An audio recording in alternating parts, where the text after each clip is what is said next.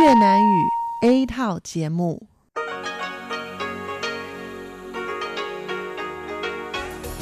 Đây là Đài Phát thanh Quốc tế Đài Loan RTI.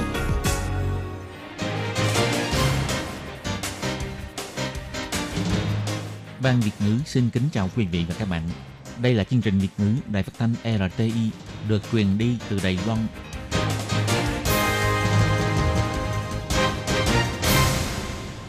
Nhi xin chào các bạn. Các bạn thân mến, các bạn đang đón nghe chương trình của Ban Việt ngữ Đài Tiếng Nói RTI được truyền thanh từ Đài Loan. Hôm nay là thứ Sáu, ngày 26 tháng 6 năm 2020, tức nhằm ngày mùng 6 tháng 5 năm canh tí âm lịch. Chương trình của ngày hôm nay bao gồm các phần nội dung chính như sau. Mở đầu là phần tin tức thời sự Đài Loan, tiếp đến là chuyên đề tiếng Hoa cho mỗi ngày. Bạn kể tôi nghe, và cuối cùng là chuyên mục nhìn ra thế giới.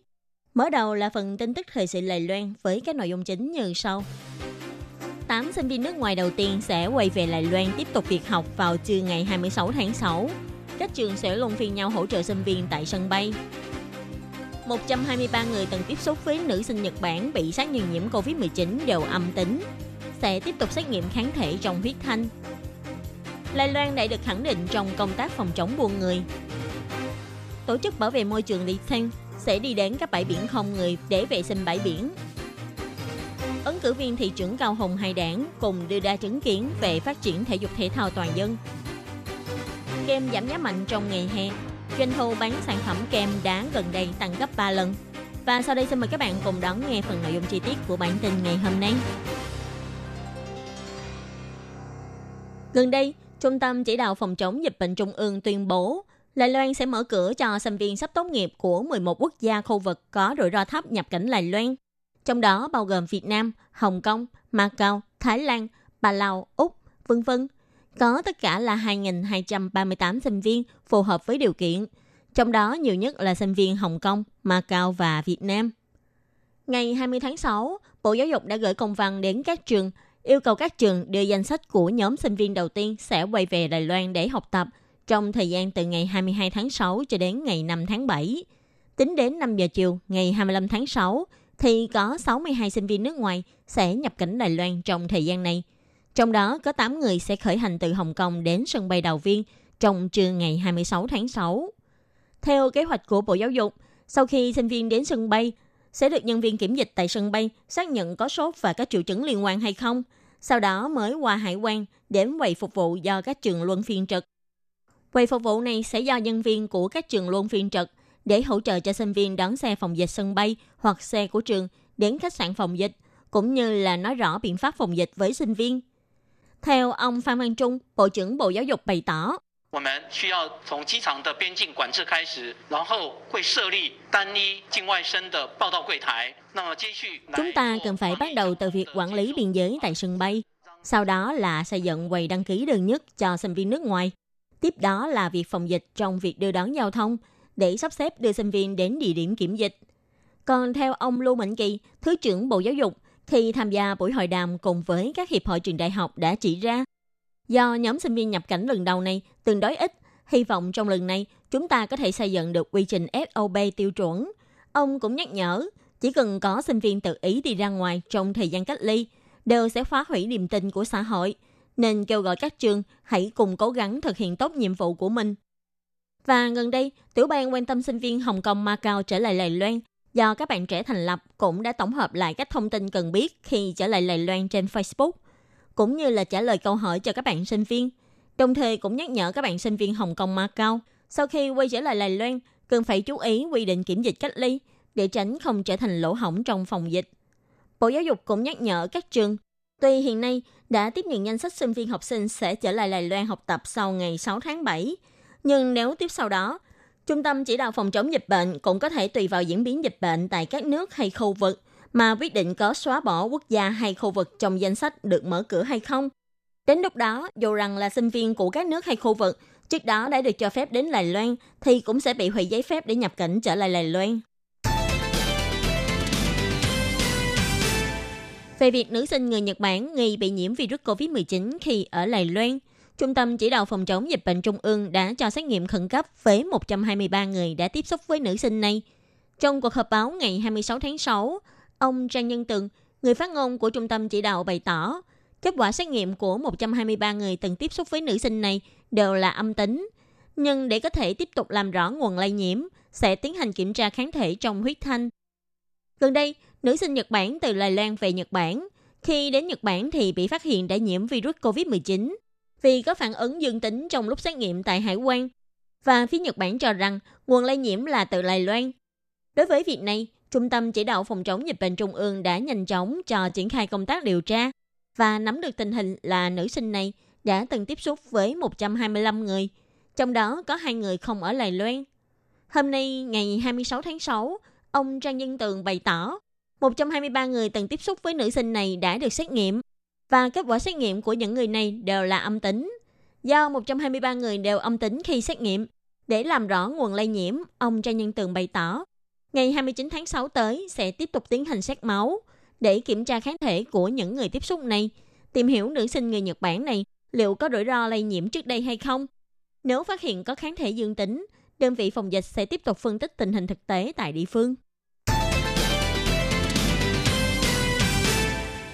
Quốc vụ viện Hoa Kỳ vừa công bố kết quả đánh giá phòng chống buôn người toàn cầu năm 2020. Đài Loan được liệt vào danh sách quốc gia có cấp độ 1 về phòng chống nạn buôn người trong số 180 quốc gia. Lai Loan đã liên tục 11 năm được khẳng định trong lĩnh vực này. Hôm nay, ngày 26 tháng 6, trong thông cáo báo chí của Bộ Nội chính Lai Loan chỉ ra, thành quả đã kích nạn buôn người của Lai Loan lại một lần nữa được sự khẳng định của thế giới. Bảo vệ nhân quyền là điều mà Lai Loan nỗ lực bấy lâu nay. Các công tác phòng chống buôn người chính là chỉ tiêu thực hiện bảo vệ nhân quyền. Bộ Nội chính bày tỏ, trong thời gian Tổng thống Thái Anh Văn còn làm Phó Thủ tướng vào năm 2007, bà đã giám sát thành lập báo cáo hiệp điều phòng chống vận chuyển buôn người viện hành chính kết hợp cùng với các tài nguyên của cơ quan và tổ chức xã hội khác, định kỳ cho tổ chức hội nghị và hoạt động thảo luận về việc buôn người để xây dựng nền tảng cho công tác phòng chống buôn người tại Lài Loan. Bộ Nội chính chỉ ra, trên báo cáo hiệp điều của Viện Hành Chính, từ tháng 1 năm 2019 đã liên tục thảo luận về chính sách liên quan chủ đề buôn người, đưa ra kế hoạch hành động bảo vệ mới năm 2019 cho đến 2020. Thành viên thuộc bộ máy trung ương đã tăng từ 16 người lên 19 người, trong đó bao gồm Viện Tư pháp, Bộ Tư pháp, Bộ Ngoại giao, Bộ Lao động, Ủy ban Nông nghiệp và các tổ chức xã hội liên quan cùng ra sức thúc tiến công tác phòng chống buôn người. Bộ Nội chính bày tỏ về góp ý trong báo cáo đánh giá của phía Mỹ, trong đó bao gồm việc Đài Loan phải tăng cường quản lý tàu cá, đặc biệt là tàu cá Viễn Dương, phỏng vấn bảo vệ những thuyền viên bị bóc lột, dừng thu phí phục vụ và phí tuyển dụng với lao động di trú. Quá trình đánh giá công ty môi giới thì phải tiếp thu ý kiến của các tổ chức xã hội. Bộ Nội chính dự định cuối năm 2020 sẽ tiếp tục thảo luận hoàn thành kế hoạch hành động bảo vệ mới phiên bản 2.0, thúc tiến thành quả của việc phòng chống buôn người. Bộ Nội chính cũng chỉ ra, Lê Loan sẽ tiếp tục tăng cường mối quan hệ hợp tác của chính phủ, tổ chức xã hội và tổ chức quốc tế, mở rộng hợp tác giao lưu, chia sẻ phương châm đã kích tội phạm và biện pháp bảo vệ người bị hại, hy vọng có thể tiếp tục giảm tội phạm buôn người, làm tròn trách nhiệm của một thành viên trong xã hội quốc tế và là người công dân tốt của thế giới. Do ảnh hưởng của dịch viêm phổi COVID-19, trong 6 tháng đầu năm 2020, rất nhiều hoạt động của Tổ chức Xã hội Vệ sinh Bãi biển, Hiệp hội Giáo dục Môi trường Đài Loan, Freething, đã phải hoàn toàn dừng lại. Phải đợi đến khi Trung tâm Chỉ đạo Phòng chống dịch bệnh Trung ương tuyên bố gỡ bỏ lệnh phong tỏa, thì tổ chức này mới bắt đầu khôi phục lại kế hoạch vệ sinh bãi biển. Hơn nữa, còn có kế hoạch trong thời gian từ ngày 18 tháng 7 sẽ tiến hành nhiệm vụ làm sạch bãi biển trong vòng 9 ngày bằng xe máy điện, bắt đầu đi từ thành phố Tân Bắc vòng quanh đảo Đài Loan, ngược chiều kim đồng hồ. Đây cũng là nhiệm vụ bảo vệ môi trường quy mô lớn nhất trong năm nay của tổ chức này. Ngày 26 tháng 6, ông Huỳnh Chi Dương, người sáng lập của tổ chức Rethink bày tỏ, vì dịch bệnh mà hoạt động vệ sinh bãi biển phải tạm ngưng, nhưng rác thải trên bãi biển lại cứ thế tích tụ mỗi ngày – chưa bao giờ dừng lại. Vì thế, khi chính phủ thúc tiến phong trào vận động nếp sống mới phòng dịch, cho nên họ quyết định phải đi đến đường bờ biển của Lài Loan để người dân thấy được một Lài Loan thật hơn.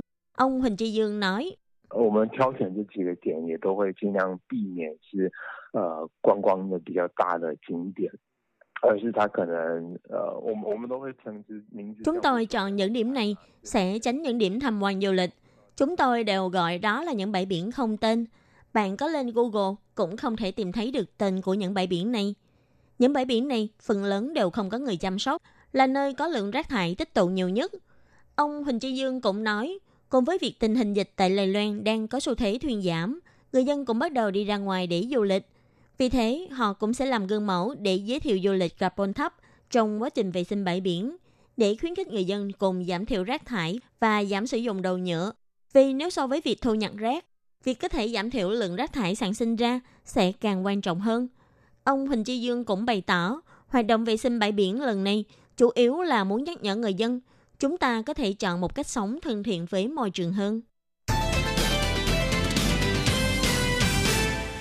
Ngày 26 tháng 6, ông Trần Kỳ Mại, ứng cử viên thị trưởng Cao Hùng của Đảng Nhân Tiến vừa tham gia các hoạt động tranh cử thị trưởng, tương tác với người dân tại Quan Âm Sơn, sau đó là đến chợ bán rau quả. Nhằm vào vấn đề phát triển thể dục thể thao của bà Lý My Trân, ứng cử viên thị trưởng của phe đảng quốc dân. Hôm nay, khi trả lời phỏng vấn, ông Trần Kỳ Mại đã cho hay, nếu ông được làm thị trưởng Cao Hùng, ông sẽ cho xây dựng nhiều trung tâm thể dục thể thao và cũng sẽ hỗ trợ chi phí quản lý ban đêm cùng tiền điện cho các trung tâm thể dục thể thao để mong tiền cho người dân có thể tập thể dục. Ông Trần Kỳ Mại cho hay, tôi sẽ cho xây nhiều trung tâm thể dục thể thao, ít nhất là trong vòng mấy năm gần đây sẽ có hơn 10 trung tâm và tái kiến thiết lại từ các không gian công cộng, kiến trúc công cộng bị bỏ trống. Thứ hai nữa là để càng ngày càng nhiều người tập thể dục, nhưng thiết bị chiếu sáng buổi tối lại không đủ. Tôi hy vọng trong tương lai, tiền điện và phí quản lý sẽ do chính phủ phụ trách, để cho có nhiều người dân hơn nữa đi đến những ngôi trường ở gần khu dân cư tập thể dục. Còn bà Lý Minh Trân thì bày tỏ, thành phố Cao Hùng sau khi tổ chức Thế vận hội sinh viên năm 2009 cho đến nay đã không có tổ chức sự kiện thể thao lớn khác.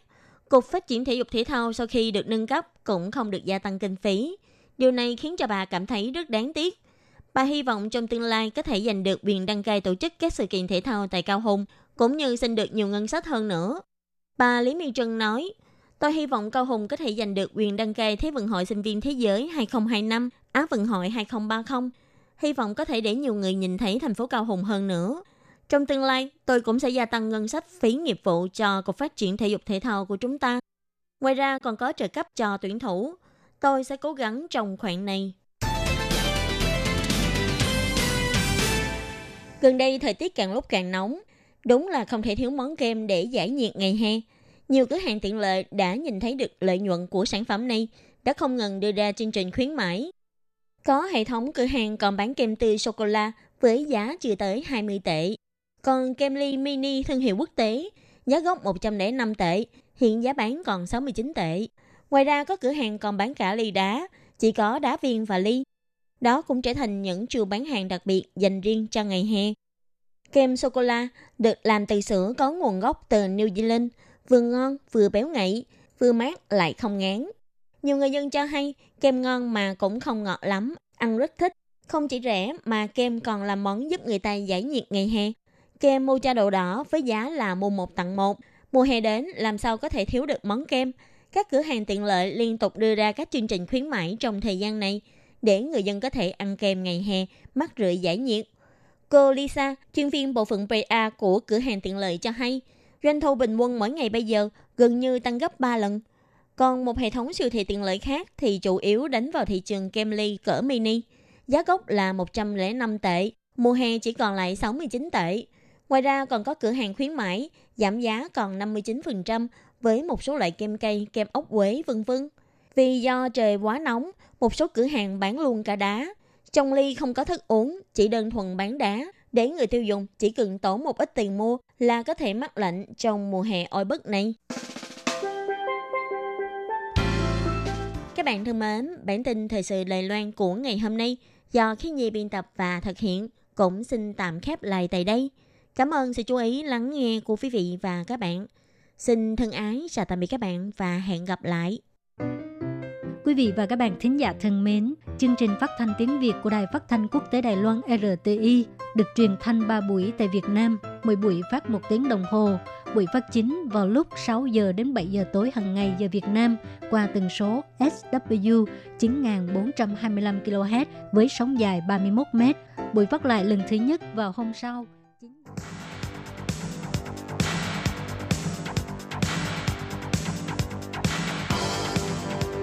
Đây là đài phát thanh quốc tế Đài Loan RTI, truyền thanh từ Đài Loan. Mời các bạn theo dõi bài chuyên đề hôm nay.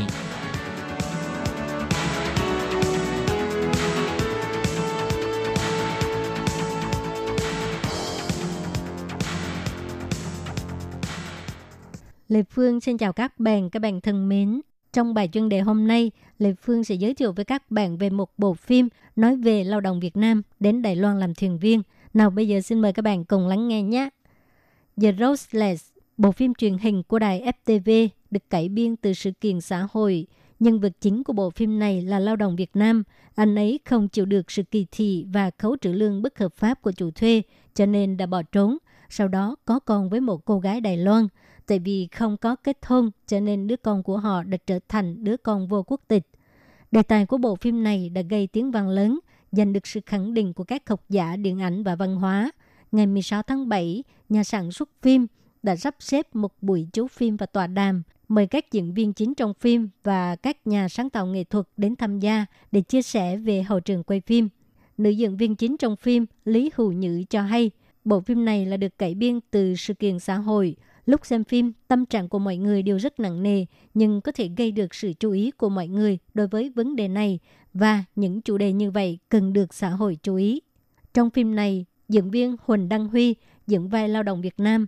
Anh chia sẻ, kịch bản đều là những câu chuyện có thực, nhất là các diễn viên đều hòa mình vào vai diễn cho nên diễn xuất rất là xuất thần. Đứng bên cạnh nhìn mà tôi đã rơi nước mắt vì xúc động và đồng cảm. Vì là thuyền viên phải ra khơi đánh bắt cá, cho nên làn da phải đen, nhưng anh lại không thích bôi đồ lên da. Cho nên khi rảnh, anh thường phơi nắng và luyện tập tiếng Việt để diễn tốt vai này. Và Huỳnh Đăng Huy đã bỏ ra rất nhiều thời gian để học tiếng Việt. Anh cho biết, lúc tôi ngủ tôi còn mơ thấy tiếng Việt. Trước khi ngủ tôi cũng nghe file âm thanh mà cô giáo dạy tiếng Việt dạy cho tôi. Nghe rồi ngủ lúc nào cũng không hay. Và ngay cả đồng hồ báo thức tôi cũng dùng tiếng Việt để kêu tôi dạy. Hiện tại, Đài Loan có trên 700.000 lao động nước ngoài. Họ làm việc tại khắp thành phố và các khu vực nông thôn. Trong phim này không chỉ có sự kiện Nam Phương Áo, đạo diễn và biên kịch đã sử dụng rất nhiều trường hợp thực tế để mô tả cuộc sống của những người lao động nước ngoài tại Đài Loan. Diễn viên Tôn Tráng cho biết, trước đây anh không quan tâm đến nghị đề này, nhưng sau khi tiếp xúc mới phát hiện cuộc sống của lao động nước ngoài rất là vất vả, nhất là trên toàn thế giới đều có những lao động như vậy. Anh cảm thấy thật là tuyệt vời khi có một bộ phim nói về họ. Diễn viên Tôn Tráng cho hay, tôi phải tìm hiểu tâm trạng, những suy nghĩ của họ, những người từ đất nước khác đến Đài Loan làm việc. Cho nên tôi xem rất nhiều tin tức và cũng vì thế mới phát hiện họ thực sự là rất vất vả. Diễn viên Từ Tư Đạt cũng đóng vai lao động Việt Nam. Lúc đóng phim này, anh gặp rất nhiều khó khăn. Ngoài phải khắc phục việc bị say tàu lúc ở trên tàu cá, anh còn phải thả lưới đánh bắt cá nặng hơn cả trăm ký. Anh cho biết các bạn lao động nước ngoài ở ngoài đời đã dạy cho anh cách làm. Khi quay xong ai nấy đều mệt nhoài, nhưng các bạn lao động này không than phiền một câu, khiến cho anh rất cảm động. Anh hy vọng mọi người có thể dành nhiều thiện ý và thường xuyên nở nụ cười với người lao động nước ngoài. Bộ phim này được quay tại ngư cảng Bố Đại, huyện Gia Nghĩa. Các diễn viên đều rất là phấn khích vì tại đây họ có thể bắt được cá tươi ngon và là nơi rất tốt để tránh dịch COVID-19. The Rules kể về cuộc sống của lao động Việt Nam đánh bắt cá tại Đài Loan. Người lao động Việt Nam Lê Văn Thành đến Đài Loan làm việc trên tàu đánh cá. Trong cabin tàu chật chội còn có hai thuyền viên Hải và Văn cùng đến từ Việt Nam. Thành và Hải rất là hợp nhau cho nên họ đã trở thành bạn thân của nhau, cùng chia sẻ ngọt bùi. Đề tài của phim đã phản ánh lên cuộc sống của tầng lớp dưới đáy xã hội, kết hợp với vấn đề di dân mới, nghiên cứu về những đứa trẻ mồ côi không có quốc tịch. Hy vọng qua bộ phim này để cho mọi người có thể hiểu sâu sắc hơn về cuộc sống, công việc và sự vất vả của lao động nước ngoài. The Rules được chia thành 3 tập và sẽ phát sóng trên đài truyền hình FTV vào Chủ nhật hàng tuần lúc 10 giờ tối kể từ ngày 28 tháng 6. Các bạn thân mến, vừa rồi là bài chân đề giới thiệu về bộ phim Ruthless nói về lao động Việt Nam đã gây tiếng vang lớn. Và bài chân đề hôm nay đến đây xin tạm chấm dứt. Cảm ơn các bạn đã đón nghe và xin hẹn gặp lại các bạn vào tuần sau cũng trong giờ này.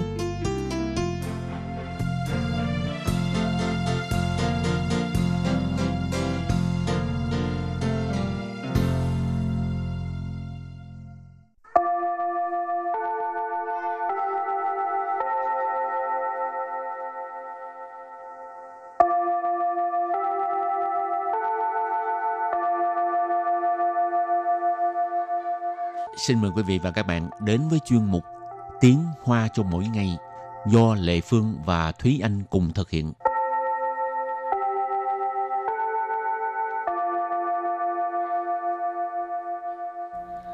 Thúy Anh và Lệ Phương xin kính chào quý vị và các bạn. Chào mừng các bạn cùng đến với chuyên mục Tiếng Hoa chào mọi ngày ngày hôm nay. Thúy Anh có thích mùa hè không? Ừ, giữa mùa hè với mùa thu thì em sẽ thích mùa thu hơn. Ờ, mát Nhưng mùa mẻ hè hơn. thì ừ, nhưng mà mùa hè thì được nghỉ Được nghĩ gì? khi còn là học sinh. Những ngày tháng đã qua. Bây đây giờ ngày- bây giờ không được nghỉ. Ừ. Mà mùa hè năm nay sao nó nóng có chừng luôn. Ừ. Ừ. Ai, có thời gian đi biển cũng cũng đỡ. Còn đây cứ vô làm miết à. Ừ. Rồi, thôi mình hòa, vô bài học nha. Hôm nay là nói về cái cách ăn mặc trong mùa hè. Ừ. Và đầu tiên thì chúng ta hãy làm quen với à, các từ vựng. Từ vựng đầu tiên đó là từ 无袖，无袖， ú xiu ú xiu nghĩa là à, không có tay áo ha. Ý là chỉ những cái áo mà không có tay áo đó các bạn. Ú xiu xiu là cái tay áo xiu zi là tay áo. Ú là không có cho nên ú xiu là không có tay áo. Rồi từ kế tiếp là sang y sang y. Sang y sang y là cái áo ha. Từ thứ ba. Xiang jin xiang jin. Xiang jin xăng chín ý là có khảm vàng hoặc là đính vàng. xăng là cái hành động khảm hoặc là đính, rồi chín là vàng. Tiếp tục. Bù liệu, bù liệu, bù liệu. Bù liệu tức là cái uh, chất liệu vải. Bù là vải ha, leo là 材料. Bù liệu chất liệu vải. Từ cuối cùng đó là từ thâu chi, thâu chi. Thâu chi Thô chi nghĩa là thoáng khí. Rồi và bây giờ mình bước sang phần đối thoại nha các bạn.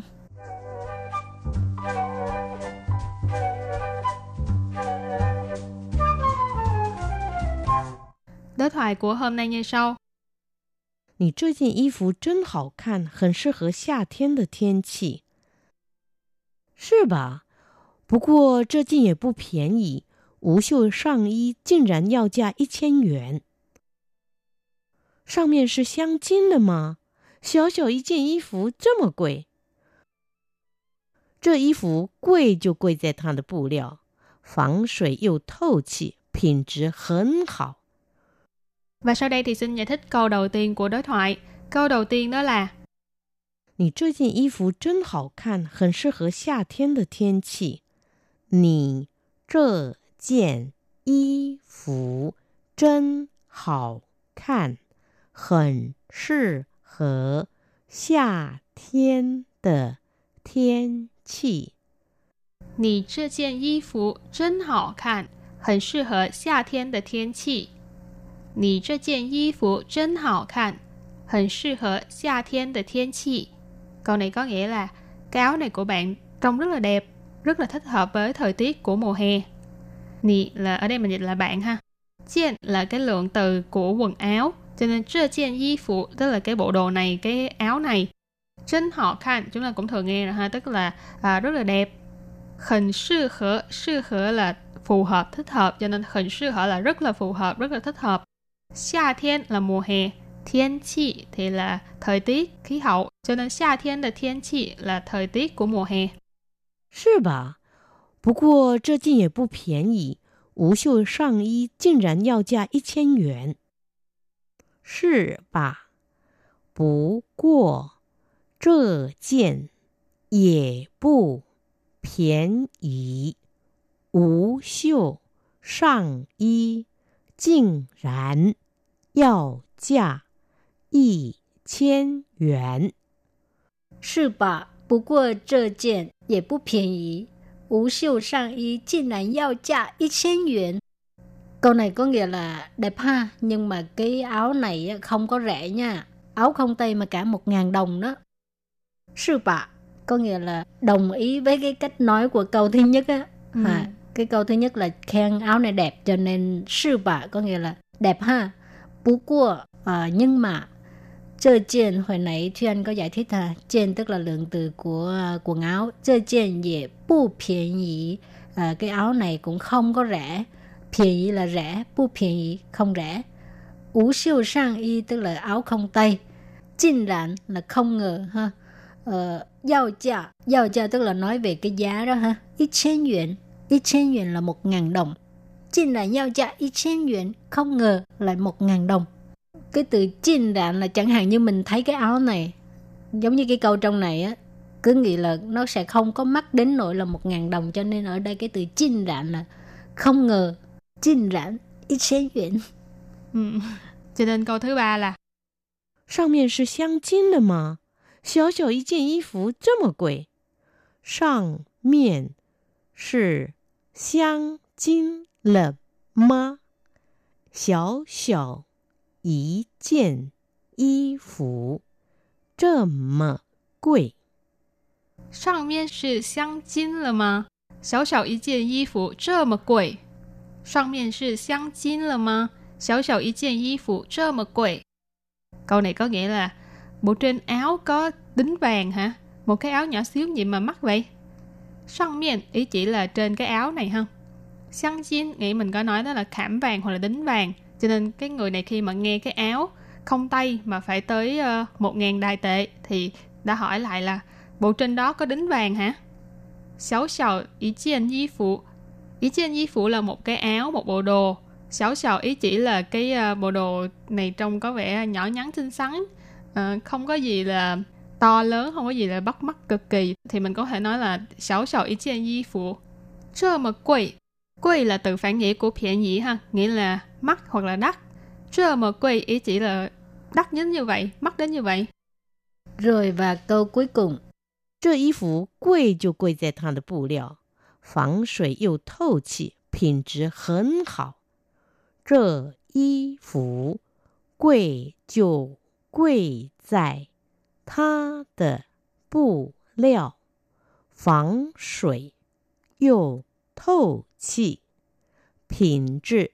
很好。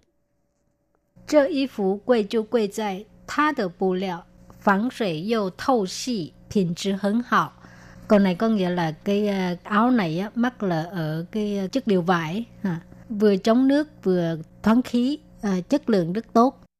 Chơ y phủ tức là cái áo này, quay chiêu quay dài tức là mắc ở chỗ, ở chỗ nào tha được bù liệu, tức là cái chất liệu vải của nó. Tha ở đây là chỉ cái áo ha. Pu leo là chất liệu vải. Phẳng sủy tức là chống nước. Dầu là lại.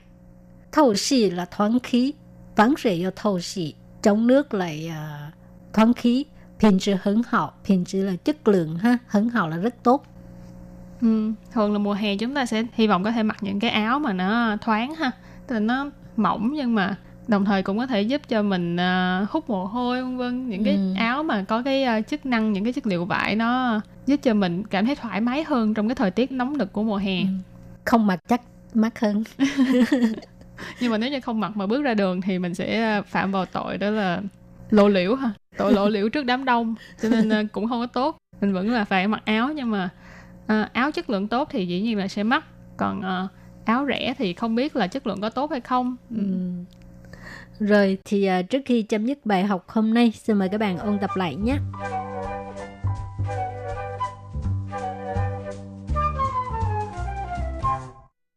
Ú xiu. Ú xiu. Ú xiu. Ú xiu Nghĩa là à, không có tay áo ha. Sang y. Sang y. Sang y. Sang y là cái áo. Xiang jin. Xiang 金， xăng chín xăng chín ý là có khảm vàng hoặc là đính vàng 布料，布料， 布liệu.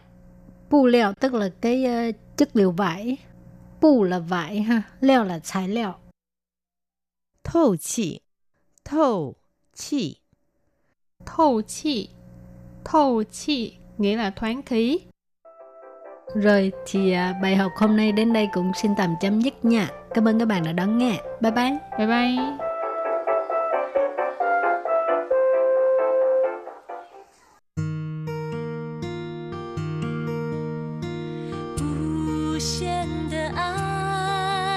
Hãy subscribe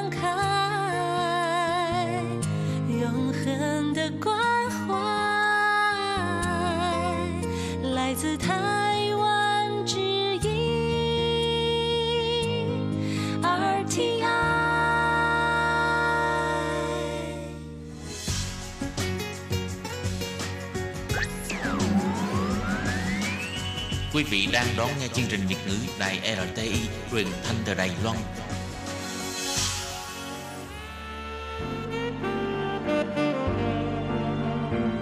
Xin mời quý vị và các bạn đón nghe chương trình Bằng kể tôi nghe. Chương trình này sẽ giới thiệu những tác phẩm đã từng đoạt giải thưởng văn học dành cho tân di dân và lao động di trú do Lê Phương thực hiện.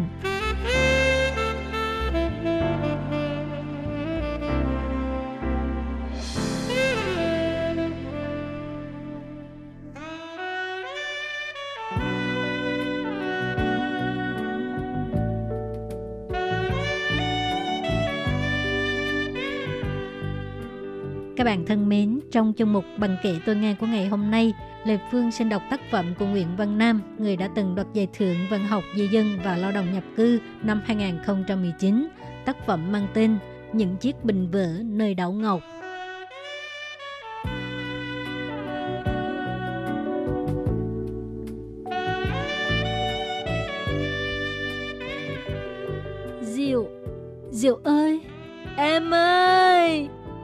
Hùng bật đèn lên, đồng hồ treo tường chỉ 2 giờ sáng. Giờ này ngoài sông lạnh lắm, Hùng biết đó là tiếng gào của Bình, anh họ của Hùng. Hùng khoác vội chiếc áo gió, cầm thêm chiếc áo nữa. Hùng đẩy cửa đi ra ngoài. Trời tối thẳm, gió đông lồng vào người lạnh thấu. Ánh sáng từ trong nhà hắt ra, giúp Hùng lờ mờ nhìn thấy hai bóng người ngồi ở bậc thềm chỗ ra bờ sông. Cậu mở vào nhà đi kéo lạnh, con ra đưa anh Bình về. Ừ, con ra đưa anh nó về giúp mở nhé để mở vào nhà nấu bát canh gừng, chốc nữa hai anh em uống cho ấm bụng. Nói rồi mở Hùng dùng tay áo quệt nước mắt đứng dậy kéo cậu Hùng đi vào nhà. Đi được vài bước, cậu Hùng quay lại gọi giật. Hùng ơi, mày tính sao chứ? Cậu thấy người trong làng mình đi ra nước ngoài làm ăn kiếm cũng khá. Cứ ở nhà trồng lúa với chả trồng ngô, cả đời cũng không đủ ăn đâu. Mày đi hỏi xem sao, nếu được thì cả hai anh em cùng đi một chuyến. Chứ thằng Bình cứ luẩn quẩn ở nhà, tối ngày nhìn ra ngoài sông, nó chịu sao thấu. Vâng ạ, chút nữa trời sáng con sẽ đi hỏi ạ. Bình là con trai duy nhất của cậu Mợ Hùng. Cậu Mợ Hùng kết hôn muộn, khi đó Bình mới 25 tuổi, mà cậu Mợ thì đã sắp xỉ 60 cả rồi. Nhà cậu Mợ và nhà Hùng kề sát nhau, có chung một khoảng sân phía trước. Phía bên phải sân là con đường dẫn ra đường làng, còn phía bên trái khoảng sân là con đường dẫn ra bờ sông. Hùng mò mẫm đi theo con đường này, hai bên là ruộng ngô, cây đã cao đến quá thắt lưng, gió lùa vào phát ra những tiếng lao sao, đi hết ruộng ngô là tới bãi cát. Bình cứ chạy dọc theo bãi cát này, vừa chạy vừa gọi lớn. Diệu ơi! Diệu! Diệu ơi! Em ơi! Đã ba năm rồi kể từ ngày Diệu mất, Bình vẫn thường xuyên như vậy. Hùng chạy theo Bình, khoác cho Bình chiếc áo gió. Bình giờ đây trông gầy và tàn tạ đi nhiều so với ba năm trước. Anh ơi, về nhà với em đi anh. Về với cậu với mời nhé. Ở đây lạnh lắm. Hùng đấy hả em? Giọng Bình mơ hồ, miệng nồng nặc mùi rượu. Mẹ con cái rượu đang đợi anh ở đây em ạ. À. Em cho anh đứng đây một chốc nữa. Một chốc nữa thôi, rồi anh về nhé. Nghe Bình nói mà Hùng thấy thương Bình nhiều lắm. Thương mà chẳng biết làm được gì cho Bình cả. Hùng chỉ còn cách lặng lẽ đi bên cạnh Bình, chẳng nói thêm câu gì. Hai người đi tới đi lui trên bãi cát, mãi tới lúc trời tờ mờ sáng mới quay về. Diệu, vợ Bình là người thị trấn Nam Đàn, nhà ở đối diện ngay bên kia bờ con sông Lam này. Diệu đẹp người, ai cũng tắm tắt khen Bình tài giỏi, khéo tán tỉnh. Cưới nhau được hơn nửa năm, Diệu có bầu. Bình vui lắm, còn cho biết con trai hay con gái mà Bình đã đi qua thị trấn, mua đầy đồ chơi và quần áo trẻ em. Trên đường về, Bình gặp đất người yêu cũ của Diệu, đất con nhà giàu, cao lớn đẹp mã. chỉ khôn nổi có cặp mắt lương, nên nhìn mặt lúc nào cũng như đang toàn tính một âm mưu bất lương gì. Nhìn thấy Bình, đất sủa ngay. ấy cái thằng nhai lại! Đất dùng ngón tay giữa và ngón tay trỏ, ngoắt thành một vòng tròn, rồi dùng ngón tay giữa của tay kia thọc vào cái vòng tròn đó, thọc vào rút ra, thọc vào rút ra. Tao biết vợ mày còn diệu ý, nó có một vết sẹo ngay ở sát cái liều cỏ của nó. Trước đây lúc tao chơi nó, nó rên rỉ quá trời. Tao hưng phấn quá nên mới cắn cho nó một phát vào đó để làm kỷ niệm. Nói rồi, Đức khoai chí bật cười ha hả. Thằng mất dậy, Bình vứt hết đồ đạc xuống đường và xông vào đất. Hai người đánh nhau đến mặt mũi tím bầm, sân víu lên mới thôi. Tối đó, Bình về nhà và cãi nhau với Diệu. Trong cơn tức giận, Bình chỉ Diệu là đồ con đĩ lăng loàn, rồi đuổi Diệu ra khỏi nhà. Diệu tuổi thân, khóc tức tuổi, Diệu chạy ra bờ sông, leo lên chiếc thuyền nan, rồi chào về nhà ba mẹ ruột ở bên kia bờ sông ngay trong đêm tối. Đến sáng hôm sau, Bình hối hận, đang tính qua nhà ba mẹ vợ xin lỗi rồi đón Diệu về. Nhưng chưa kịp đi thì có bác vạn trai, người cùng làng, hất khơ hất hải chạy tới. Bình ơi Bình, con bé Diệu vợ mày có nhà không? Không, hôm qua cô ấy về bên ngoài rồi. Có việc gì về bác? Nhìn vẻ mặt hốt hoảng của bác ấy, Bình bỗng thấy lo lo, một cảm giác bất an như có điều gì, một điều gì đó chẳng lành, sắp sửa xảy ra. Sáng sớm nay ta kéo mẹ lưới đầu tiên ở khúc sông dưới, ngay chỗ cây sung. Thấy mẹ lưới nặng quá trời, tao còn tưởng vớ được một ca lớn. Ai dè kéo lên một xác phụ nữ. Tao nhìn sao mà giống con bé Diệu vợ mày quá. Mày thử chạy ra xem sao. Nghe vậy Bình thức kinh, chẳng còn nghĩ đến chuyện đi giày dép làm gì nữa. Bình chạy một mạch ra bờ sông. Vì vội quá, Bình ngã chuối mặt xuống ruộng luôn mấy lần. Tuấn cộng cô dế kinh công trên cổ đi ra cổng. Yến ôm chiếc ba lô lèo đẻo đi theo sau. Ra tới cổng, Tuấn chỉ vào cây vú sữa vừa trồng thăng trước cạnh cổng ngõ. Khi nào cây vú sữa này ra trái, thì ba sẽ mua máy bay điều khiển từ xa về cho con chơi. Thật không hả ba? Cô dế reo lên. Máy bay giống như của thằng Tiết con nhà bác Toàn hả ba? Không, đẹp hơn cái đó nhiều. Tuyệt quá ba ơi, nhưng đến khi nào thì cây vú sữa này mới ra trái hả ba? Nếu ngày nào con cũng tưới nước cho nó, thì ba năm nữa nó sẽ ra trái. Vậy thì nhất định ngày nào con cũng sẽ tưới nước cho nó. Ba nhớ phải giữ lời đó nghe. Ừ, nhất định ba sẽ giữ lời. Tuấn đặt cô dế xuống đất. Chúng ta ngoắt tay làm chứng nhé. Hai bà con vui vẻ ngoắt ngón tay vào nhau để làm minh chứng cho lời hứa. Bà ơi, con phải chạy qua kể cho thằng Tiến nghe mới được. Nói rồi, cô dế hấn hở chạy vụt đi. Tuấn nhìn theo hình dáng gầy gò của con trai mà cảm thấy mình thật vô dụng. Từ bé tới giờ, nó có được uống thêm một giọt sữa nào đâu. Tuấn quay qua vợ, nhận chiếc ba lô từ tay Yến. Anh đi em nhé. Qua đó nhớ viết thư về liền nha anh. Ừ, anh sẽ viết thư về liền. Tuấn ôm Yến vào lòng, hôn lên tóc Yến.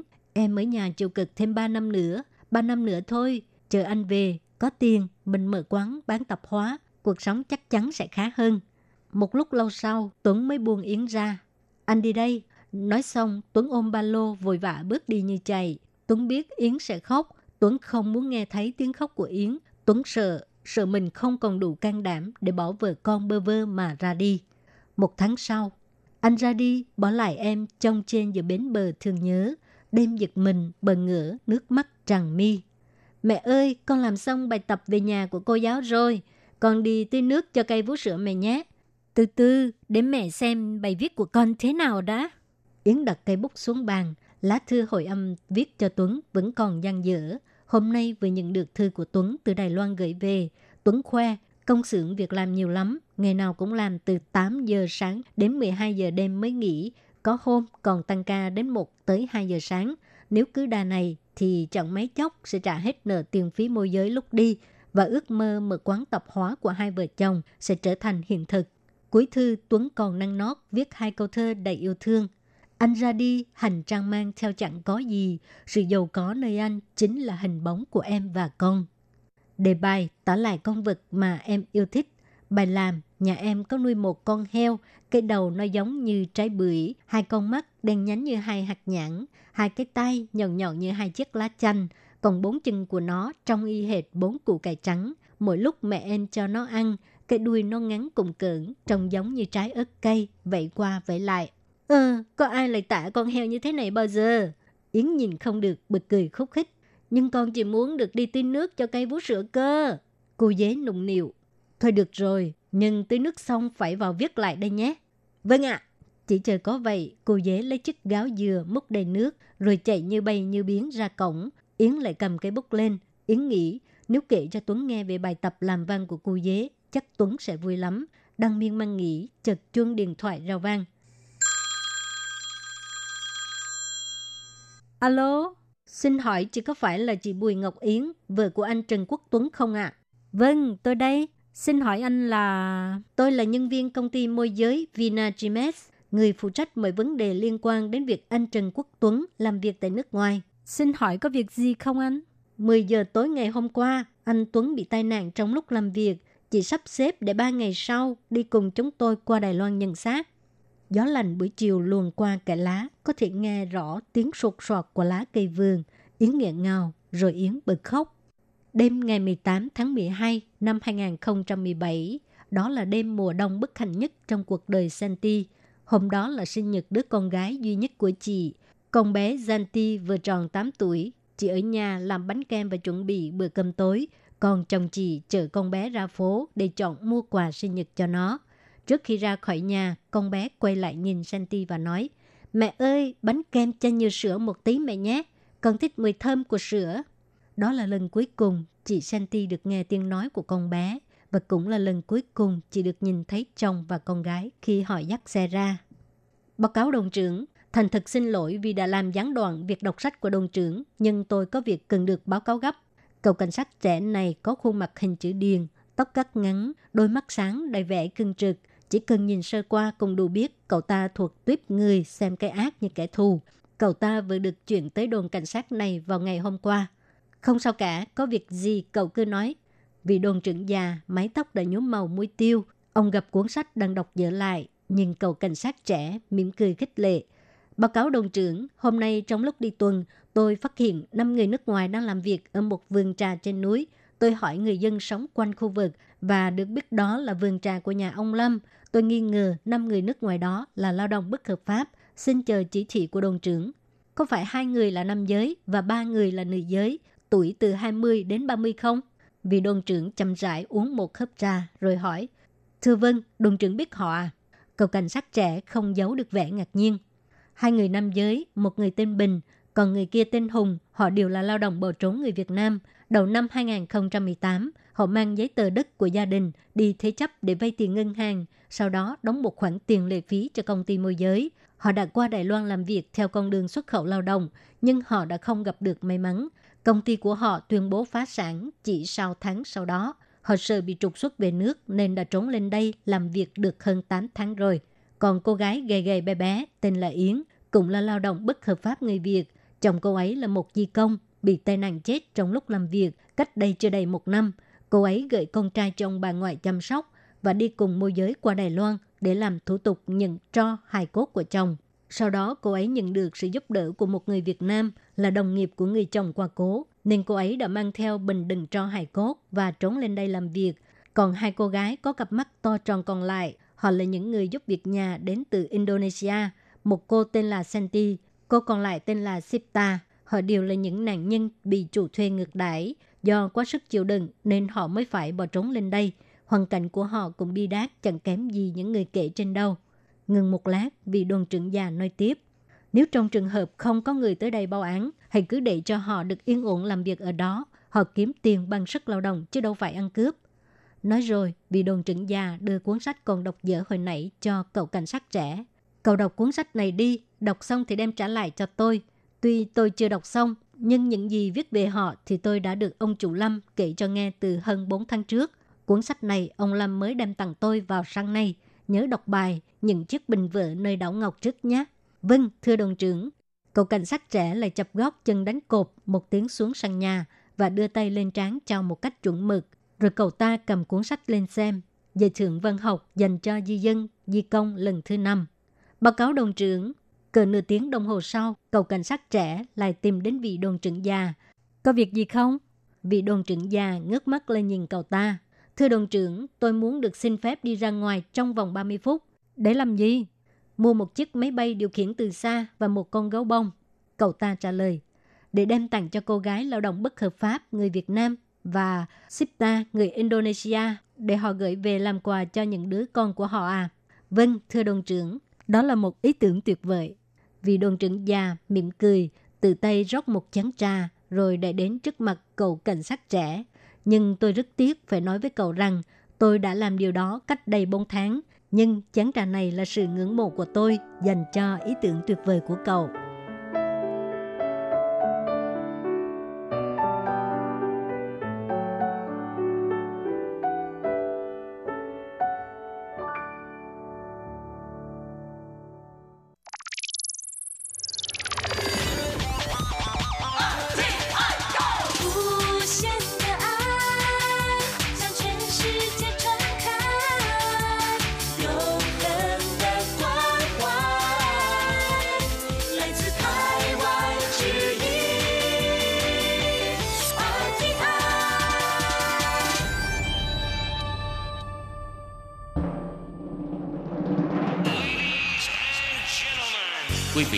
Đang nghe chương trình Việt ngữ Đài RTI truyền thanh từ Đài Loan.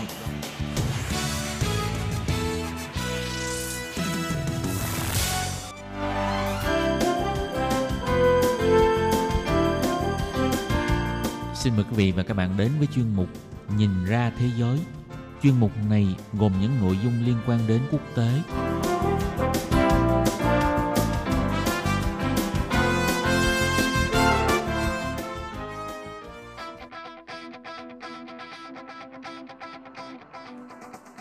Tường Vi xin chào quý vị và các bạn. Chào mừng các bạn trở lại với chuyên mục Nhìn ra thế giới để nắm bắt được những thông tin và sự kiện chính trị quan trọng đang xảy ra khắp năm châu.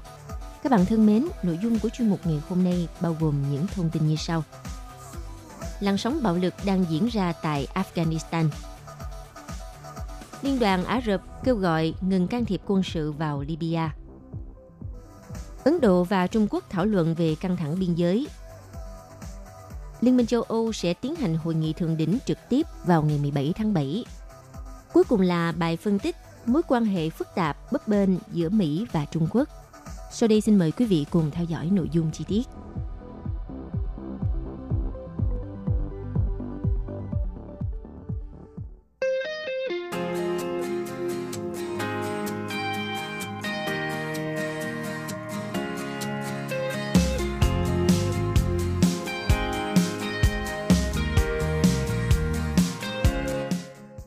Vào hôm ngày 22 tháng 6, theo tờ Tân Hoa Xã cho biết, người phát ngôn Hội đồng An ninh Quốc gia Afghanistan, ngài Jai Faisal cho biết, phiến quân Taliban đã sát hại ít nhất 291 nhân viên an ninh trong tuần vừa qua. Trong bối cảnh, chính quyền Kabul và phiến quân được cho là đang chuẩn bị tiến hành đàm phán hòa bình trong vài tuần tới tại Qatar. Theo ông Faisal nhấn mạnh, tuần vừa qua là một tuần đẫm máu nhất trong cuộc xung đột kéo dài 19 năm qua tại Afghanistan – theo đó, phiến quân Taliban đã thực hiện tới 422 vụ tiến công tại 32 tỉnh, làm cho 291 nhân viên an ninh thiệt mạng và làm tới 550 người bị thương. Ông Faisal nêu rõ, việc Taliban mở làn sóng tiến công đã đi ngược lại những phát ngôn của nhóm phiến quân này về mong muốn hòa bình. Cùng ngày 22 tháng 6, Taliban đã bác bỏ những cáo buộc nêu trên và cho rằng số liệu do người phát ngôn Hội đồng An ninh Quốc gia Afghanistan đưa ra là không đúng – Người phát ngôn Taliban, ngài Mujahid nêu rõ, lực lượng này đã có các hành động tự vệ và làm hàng chục nhân viên an ninh chết trong tuần vừa qua. Cho tới ngày 23 tháng 6, Bộ Quốc phòng Afghanistan cho biết, binh sĩ quân đội đã phản kích các cuộc tiến công của lực lượng Taliban tại hai tỉnh miền Nam Kandahar và Helmand. Tiêu diệt 13 tay súng, quân đội chính phủ đã thu giữ một lượng lớn đạn dược và nhiều vũ khí hạng nặng như bom tự chế, thiết bị thu phát tín hiệu và nhiều xe máy, vân vân. Các cuộc tiến công mới nhất của Taliban được coi là một phần của làn sóng các cuộc tiến công mà Taliban thường phát động vào mùa hè hàng năm ở Afghanistan.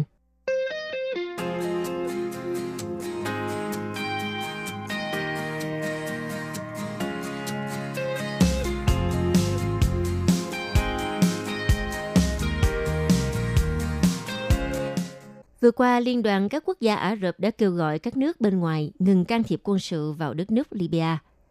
Liên đoàn Ả Rập đang tổ chức một cuộc họp khẩn cấp về căng thẳng leo thang ở Libya theo đề nghị của Ai Cập. Cuộc họp trực tuyến cấp ngoại trưởng sẽ thảo luận về các sáng kiến bao gồm tuyên bố Cairo, đề xuất của Thủ tướng Libya ngài Fazez al-Sarraj và các lời kêu gọi chuẩn bị cho cuộc bầu cử. Trong cuộc họp Tổng thư ký Liên đoàn Ả Rập, ngài Ahmed Abo Ghedid đã đề xuất sáng kiến 6 điểm nhằm giải quyết cuộc khủng hoảng ở Libya. Ông Getty cam kết gìn giữ chủ quyền độc lập toàn vẹn lãnh thổ và thống nhất quốc gia của Libya, đồng thời cũng nhấn mạnh rằng mọi thỏa thuận ngừng bắn sẽ không thành công hoặc là tồn tại lâu nếu như các bên không tuân thủ rõ ràng. Ông Getty lên án tất cả các hình thức can thiệp quân sự nước ngoài tại quốc gia Ả Rập này và từ chối bất kỳ giải pháp quân sự nào đối với tình hình ở Libya. Ngoài ra, Liên đoàn Ả Rập khẳng định một giải pháp chính trị toàn diện là cách duy nhất để giải quyết cuộc khủng hoảng Libya trên tất cả các khía cạnh. Ưu tiên trước tiên đối với tình hình Libya là giảm sự leo thang căng thẳng, ngừng bắn và tiếp tục các cuộc đàm phán giữa các bên có liên quan. Trước đó vào hồi đầu tháng 6, Tổng thống Ai Cập ngài ECC đã công bố một đề xuất hòa bình được gọi là tuyên bố Cairo nhằm chấm dứt cuộc nội chiến ở Libya thông qua lệnh ngừng bắn và một hội đồng lãnh đạo được bầu. Tuy nhiên, tình hình vẫn diễn biến phức tạp khi mà phía Thổ Nhĩ Kỳ tăng cường hậu thuẫn về quân sự cho chính phủ đoàn kết dân tộc Libya, một đất nước đã rơi vào khủng hoảng kể từ năm 2011 cho tới nay.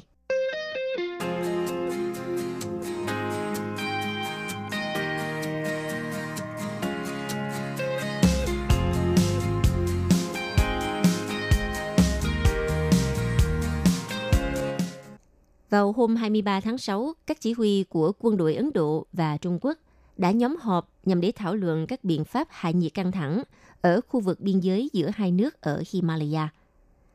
Theo các nguồn tin, chính phủ Ấn Độ cho biết, các chỉ huy của hai nước đã gặp nhau ở khu vực Mondo, ở phía ranh giới kiểm soát thực tế LAC do Trung Quốc kiểm soát.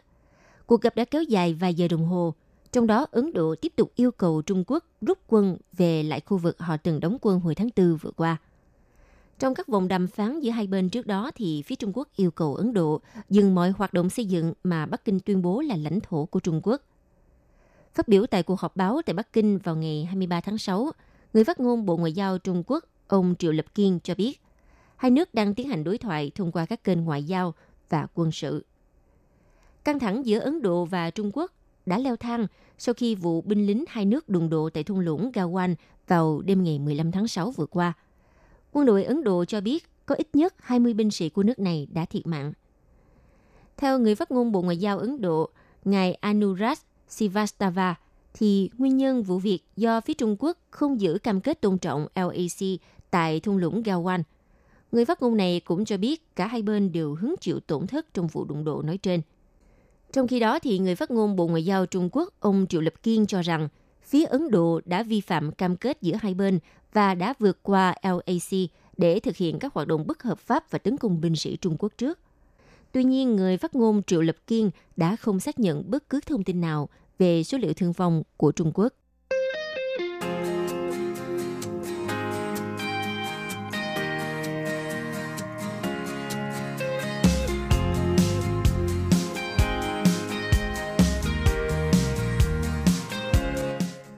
Các nhà lãnh đạo của 27 nước thành viên Liên minh châu Âu sẽ nhóm họp tại Brussels vào ngày 17 tháng 7 sắp tới để thảo luận gói phục hồi kinh tế. Cuộc họp sẽ kéo dài 2 ngày và đây sẽ là hội nghị thượng đỉnh trực tiếp đầu tiên của Liên minh châu Âu từ khi xuất hiện dịch viêm đường hô hấp cấp COVID-19.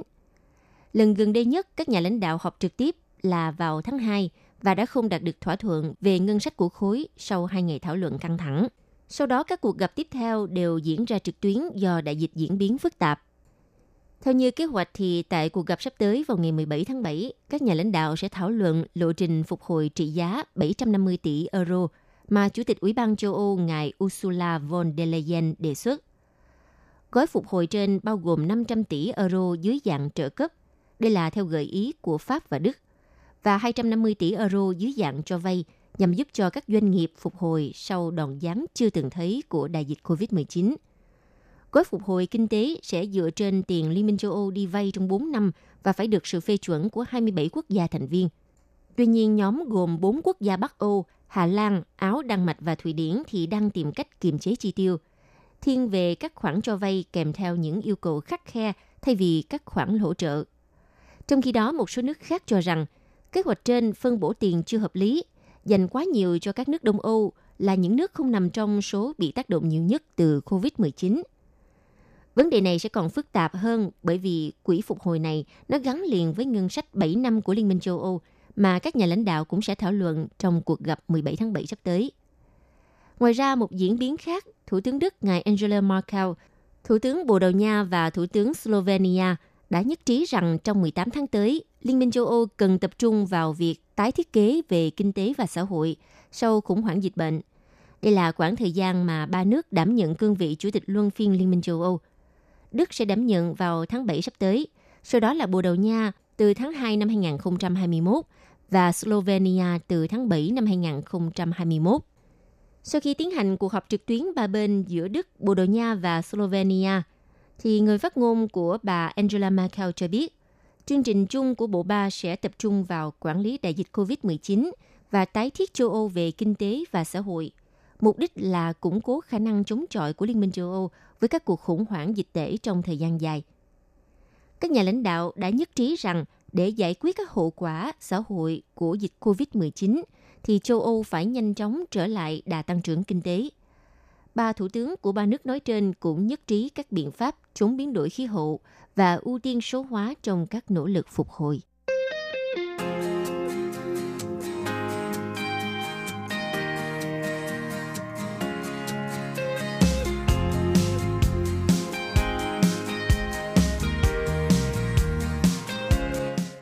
Vào hôm 22 tháng 6, tuy rằng cố vấn kinh tế Nhà Trắng, ngài Peter Navarro đã cải chính thông tin thỏa thuận thương mại Mỹ và Trung Quốc đổ vỡ, nhưng mà tuyên bố trước đó đã một lần nữa phơi bày rạn nứt ngày càng sâu sắc giữa hai cường quốc trong đại dịch COVID-19. Hôm 22 tháng 6, truyền thông quốc tế đồng loạt dẫn tuyên bố của ông Navarro xác nhận thỏa thuận thương mại giữa Mỹ và Trung Quốc đã kết thúc. Đề cập nguyên nhân thì cố vấn Nhà Trắng trong cuộc phỏng vấn với hãng Fox News đã nhắc lại cột mốc thời gian 15 tháng 1 khi phái đoàn Trung Quốc đến Mỹ ký kết thỏa thuận thương mại giai đoạn 1. Theo ông Navarro, đây cũng là thời điểm đại dịch bùng phát ở Trung Quốc. Nhưng thay vì cảnh báo sớm, thì các quan chức này vẫn để cho hàng trăm ngàn người xuất cảnh tới Mỹ để lan truyền virus. Và điều mà khiến cho Washington tức giận là chỉ vài phút sau khi việc ký kết thỏa thuận hoàn tất, máy bay đưa phái đoàn Trung Quốc về nước cũng là lúc Mỹ nghe tin về đại dịch. Tổng giám đốc Tổ chức Y tế Thế giới WHO hôm 22 tháng 6 cảnh báo tình trạng các nhà lãnh đạo thế giới chia rẽ và chính trị hóa COVID-19 có thể sẽ cản trở nỗ lực đối phó đại dịch trên toàn cầu. Tuyên bố của ông Navarro được đưa ra giữa lúc dịch bệnh tiếp tục diễn biến phức tạp với số ca nhiễm trên thế giới đã vượt ngưỡng 9 triệu người. Theo Tổ chức Y tế Thế giới WHO thì mối đe dọa lớn nhất mà con người đang đối mặt không chỉ là COVID-19 mà còn là việc thiếu đoàn kết cộng đồng cũng như là vai trò lãnh đạo toàn cầu. Sau khi thông tin trên được đăng tải rộng rãi khiến cho thị trường biến động, ông Navarro đã đính chính bằng tuyên bố thỏa thuận thương mại Mỹ và Trung Quốc vẫn tiếp diễn. Về những bình luận trước đó thì quan chức này khẳng định nội dung phát biểu đã bị đặt ra ngoài ngữ cảnh, rằng ông chỉ muốn nói về sự thiếu niềm tin đối với Trung Quốc khi mà họ không minh bạch nguồn gốc COVID-19. Cùng ngày 22 tháng 6, Tổng thống Mỹ Donald Trump trên Twitter của mình cũng khẳng định sự toàn vẹn của thỏa thuận thương mại với phía Trung Quốc. Tuy vậy, chính ông Donald Trump tuần vừa rồi cũng đã từng lên tiếng đe dọa các quan hệ với Bắc Kinh sau cuộc đối thoại cấp cao giữa quan chức hai nước. Hiện nhiều người cho rằng chủ nhân Nhà Trắng ông Donald Trump đang muốn sửa lưng đại diện thương mại Mỹ ngài Robert Lighthizer khi à, ông này cho rằng việc tách rời kinh tế Mỹ với Trung Quốc không phải là một lựa chọn khả thi. Vào hôm ngày 22 tháng 6, Bộ Ngoại giao Mỹ đã tiếp tục bổ sung 4 tổ chức truyền thông nhà nước Trung Quốc, gồm Đài truyền hình Trung ương Trung Quốc, Dịch vụ tin tức Trung Quốc, Nhân dân Nhật báo và Hoàng cầu Thời báo vào danh sách phái Bộ Ngoại giao nước ngoài. Theo trợ lý Ngoại trưởng Mỹ ngài David Stilwell, thì bốn thực thể kể trên không đơn thuần là tổ chức truyền thông mà là cơ quan tuyên truyền của chính phủ Trung Quốc. Thông qua quy định mới này thì Washington hy vọng sẽ tăng tính minh bạch về các hoạt động truyền thông của Bắc Kinh tại nước Mỹ. Hồi tháng 2 vừa qua, chính quyền của Donald Trump cũng đã thắt chặt quy định đối với năm cơ quan truyền thông nhà nước Trung Quốc tại Mỹ.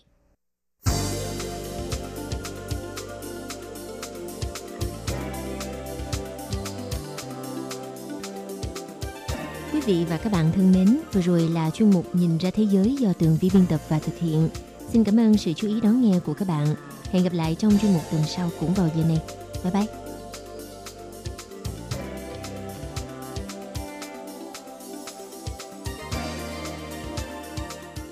Quý vị và các bạn thân mến, sau đây là email của Ban Việt ngữ ctv a rti org tvk Hộp thư truyền thống của Ban Việt ngữ Việt Nam Miss PO Box 123 gạch ngang 199 Taipei 11199 còn thính giả ở Việt Nam xin gửi đến hộp thư số 104 Hà Nội, Việt Nam.